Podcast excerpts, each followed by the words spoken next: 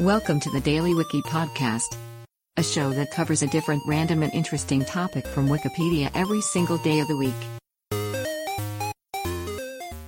Today is October 18th, and here is today's featured Wikipedia article. The Canada lynx is a medium sized North American cat breeding across Alaska, Canada, and much of the contiguous United States. It has long, dense fur, triangular ears with black tufts, and broad paws. It is a good swimmer and climber. A specialist predator, the lynx depends heavily on snowshoe hares for food, which leads to a prey predator cycle, as populations of the two species respond to each other.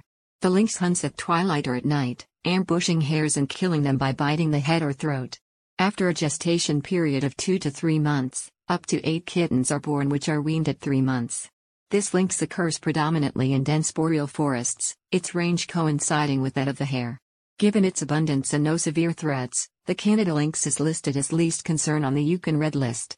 It is regularly trapped for the international fur trade in most of Alaska and Canada but is protected in the south due to threats such as habitat loss. Today's featured article is provided by Wikipedia. You can find a link to the article in the show notes.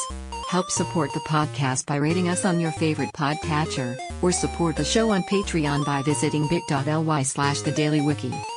Thanks, and tune in tomorrow for an all new episode of the Daily Wiki.